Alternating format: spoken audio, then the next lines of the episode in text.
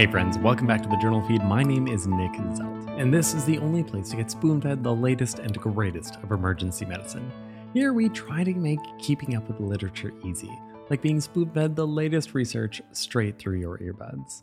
Now, let's take a quick look ahead at everything that we're going to be covering from this past week. First off, we had exercising after a mild TBI. After that, we had eye drops for pain control when you scratch your cornea. Then, should you be wary about that tiny bit of potassium in Ringer's lactate? And then, after that, saving on pictures for nursemaid's elbow. And finally, the safety of ignoring some blood pressure readings. This, of course, is the audio version of the past week summaries, which this week were brought to you by the benevolent Clay Smith. Now, then, the first article from this week was titled A Randomized Trial Comparing Prescribed Light Exercise to Standard Management for Emergency Department Patients with Acute Mild Traumatic Brain Injuries, out of the Journal of Academic Emergency Medicine. Concussions used to be something we just waved off. No big deal, Jimmy, get back into the game. Now, oh no, that's not the case. We went way in the other direction after that, teaching that complete rest is the best after a concussion. Now, eh, we're about in the middle. Evidence shows that children seem to show better recovery with a little bit of light aerobic exercise. That's right, they get better quicker. So, what about in adults? We tend to bounce back a little bit slower than most kids do. Now, this study was done in three Canadian emergency departments, where they had 370 patients with mild TBIs who were randomized to get discharge instructions of either 30 minutes of light aerobic exercise, i.e., walking, every day, or just the usual instructions to gradually increase their activity. Using a post concussion symptom questionnaire at 30 days after the discharge, there was no difference between the two groups. On top of that, they missed the same number of days of work or school and had no difference in the number of return visits either. So, well, this intervention doesn't seem like it hurts any patients, it doesn't seem like it helps them either. That's not surprising though, since there are actually a whole bunch of factors in this study that might have pushed the trial sort of towards null results. How many people actually took the discharge instructions advice to heart? The instructions were given orally and provided in writing, but we already know that if patients are going to retain even half of the discharge instructions that you give them, then you're lucky. So, how many understood what to do, and then how many of them actually did that after understanding? It's hard to tell. No harm seemed to come to them after giving them these instructions, though, so that's a good sign. In a spoonful, a bit of light exercise after a mild TBI in adults neither increased nor decreased symptoms at 30 days. Following that, we have the second article, which was titled Topical Pain Control for Corneal Abrasions, a systematic review and meta analysis out of the Journal of Academic Emergency Medicine. Now, not long ago, we actually covered two pretty solid studies that showed the effects of tetracaine for corneal abrasions. Both of them showed a pretty good effect in pain control, and anyone that's ever had a tono pen used on them, you know that little pen with a condom on it that's used to measure the pressure inside your eye? Well, I can tell you that I've had one used on me and I've used them on patients as well. And that's after a few drops of tetracaine, and that numbs your eye right up. They don't feel a thing. So I thought the pending question here was really more going to be about safety of corneal anesthetics, but apparently not to these authors. So we'll see what they have to say, anyways. So, this study was actually a systematic review and meta analysis of 31 RCTs and two observational studies, which encompassed more than 4,000 patients, where they looked at different types of topical agents and patching for corneal abrasions. The authors felt that there was only enough combined data to draw meaningful conclusions about topical NSAIDs, which appeared to reduce pain at 24 and 48 hours, along with them having to take less other pain control medications. So, again, the author stated that there was not enough evidence for them to show reductions in pain from other interventions, like topical anesthetics, cycloplegics, pressure patching, or bandage contact lenses. None of these treatments appeared to show any impairment in healing, except for maybe pressure patching, but you're probably not going to do that anyways. So I'm surprised actually that there wasn't enough data to show an effect for topical anesthetics, given that there are several studies showing that they work, but apparently a lot of them were not able to be included in this meta analysis. But that hasn't quite shaken the conviction of our author Clay, who's still convinced that they work, and honestly, I'm gonna have to side with him. A few drops of that stuff, and you can do laser eye surgery on someone's eyes. I should know. I think it should be able to handle an abrasion or at least improve the pain. The real question pending in my mind is safety.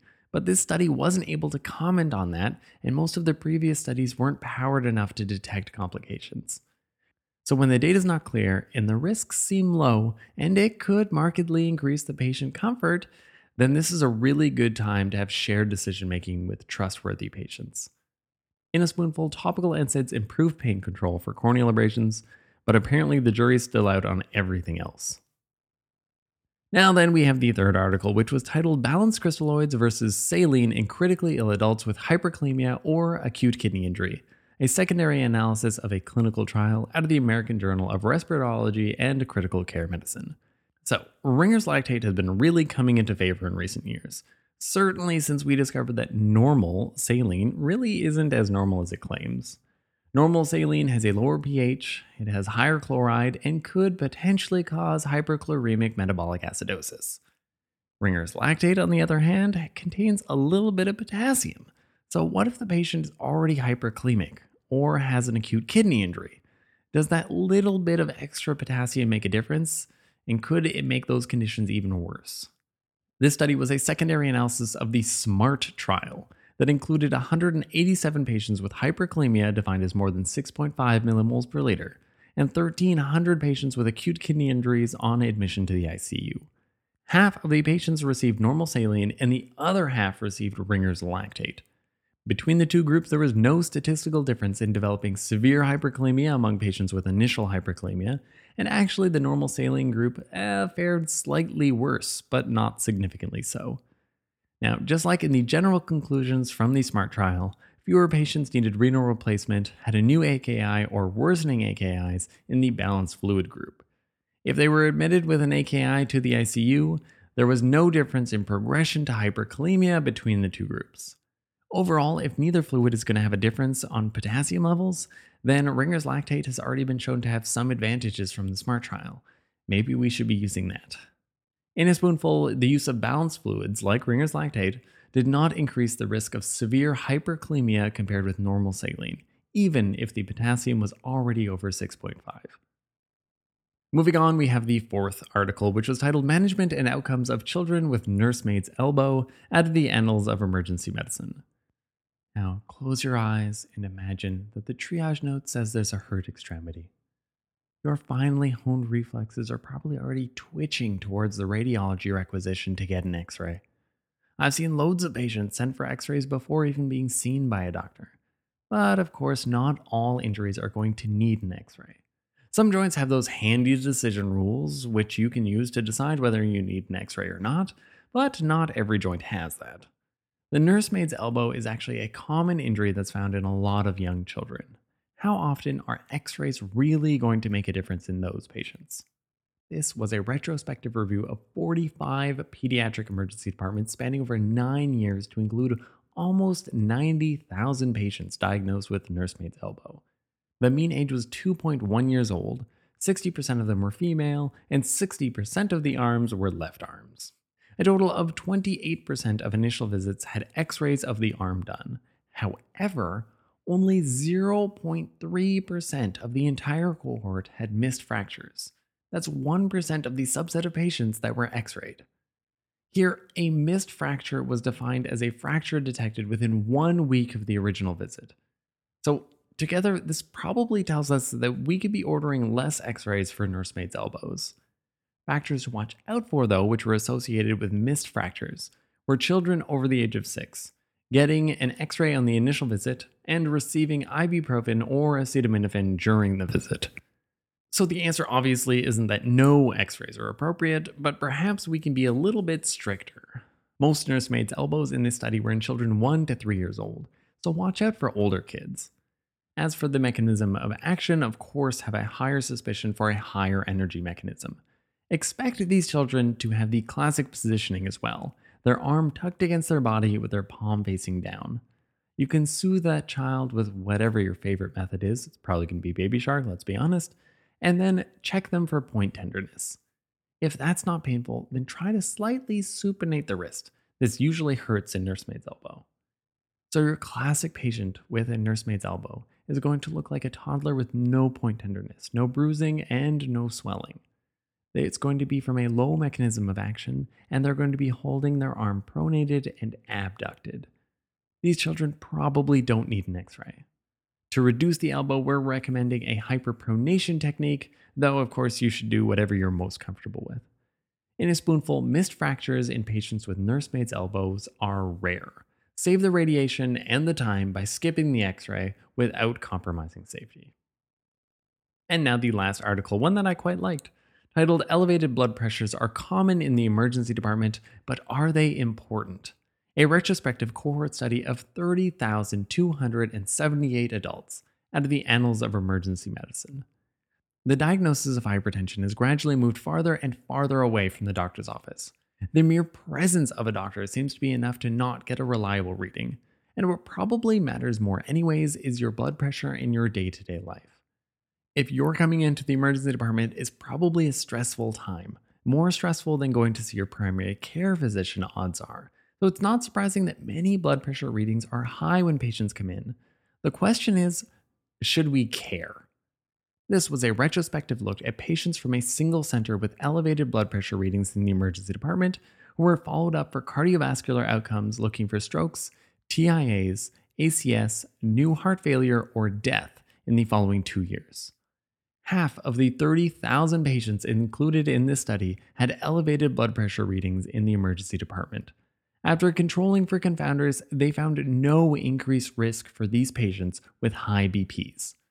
Even if your pressure was more than 160 systolic over 100 diastolic, this still didn't increase your chance of the composite outcomes. 25% of the patients who had pressures over 160 over 100 were subsequently diagnosed with hypertension over the next two years, though. So it doesn't mean nothing, but it's also not going to predict dangerous outcomes. In a spoonful, almost half of adults had elevated blood pressure readings when taken in the ER. But even if your pressure was over 160 over 100, this still didn't correlate with adverse cardiovascular outcomes within two years. So, now then, that's it. That's all. That's all we're going to cover from this week. Let's do a quick review of everything we learned so that it really sticks in your head. First off, while it seems to help in children, a bit of walking post concussion didn't appear to help or hurt symptoms at 30 days in adults. Second, can't comment on much, but at least we can comment on that topical NSAIDs do appear to decrease pain in corneal abrasions. After that, even with a pinch of potassium included in balanced fluids, they still don't seem to worsen hyperkalemia and may even be the better fluid than normal saline. Fourth, if you've got a young toddler coming in after a low energy injury to their arm, which has no bruising, no point tenderness, and no swelling, and they're holding it abducted and pronated, that sure sounds like a nursemaid's elbow to me. You can probably skip the x ray. And then, fifth, yes, your pressure's high. No, it doesn't matter. And now, then, that's it. That's all, and you've earned them. We offer them CME credits provided through a partnership with Hippo Education. The details for that are at our website at journalfeed.org. And also on our website are links to all the articles summarized. And if you haven't already, then you can subscribe to our newsletter and get daily spoon feeds through your email. Our goal here is to provide better patient care through spoon feeding, and so we're trying to help you keep up with the latest research one spoonful at a time. Thank you.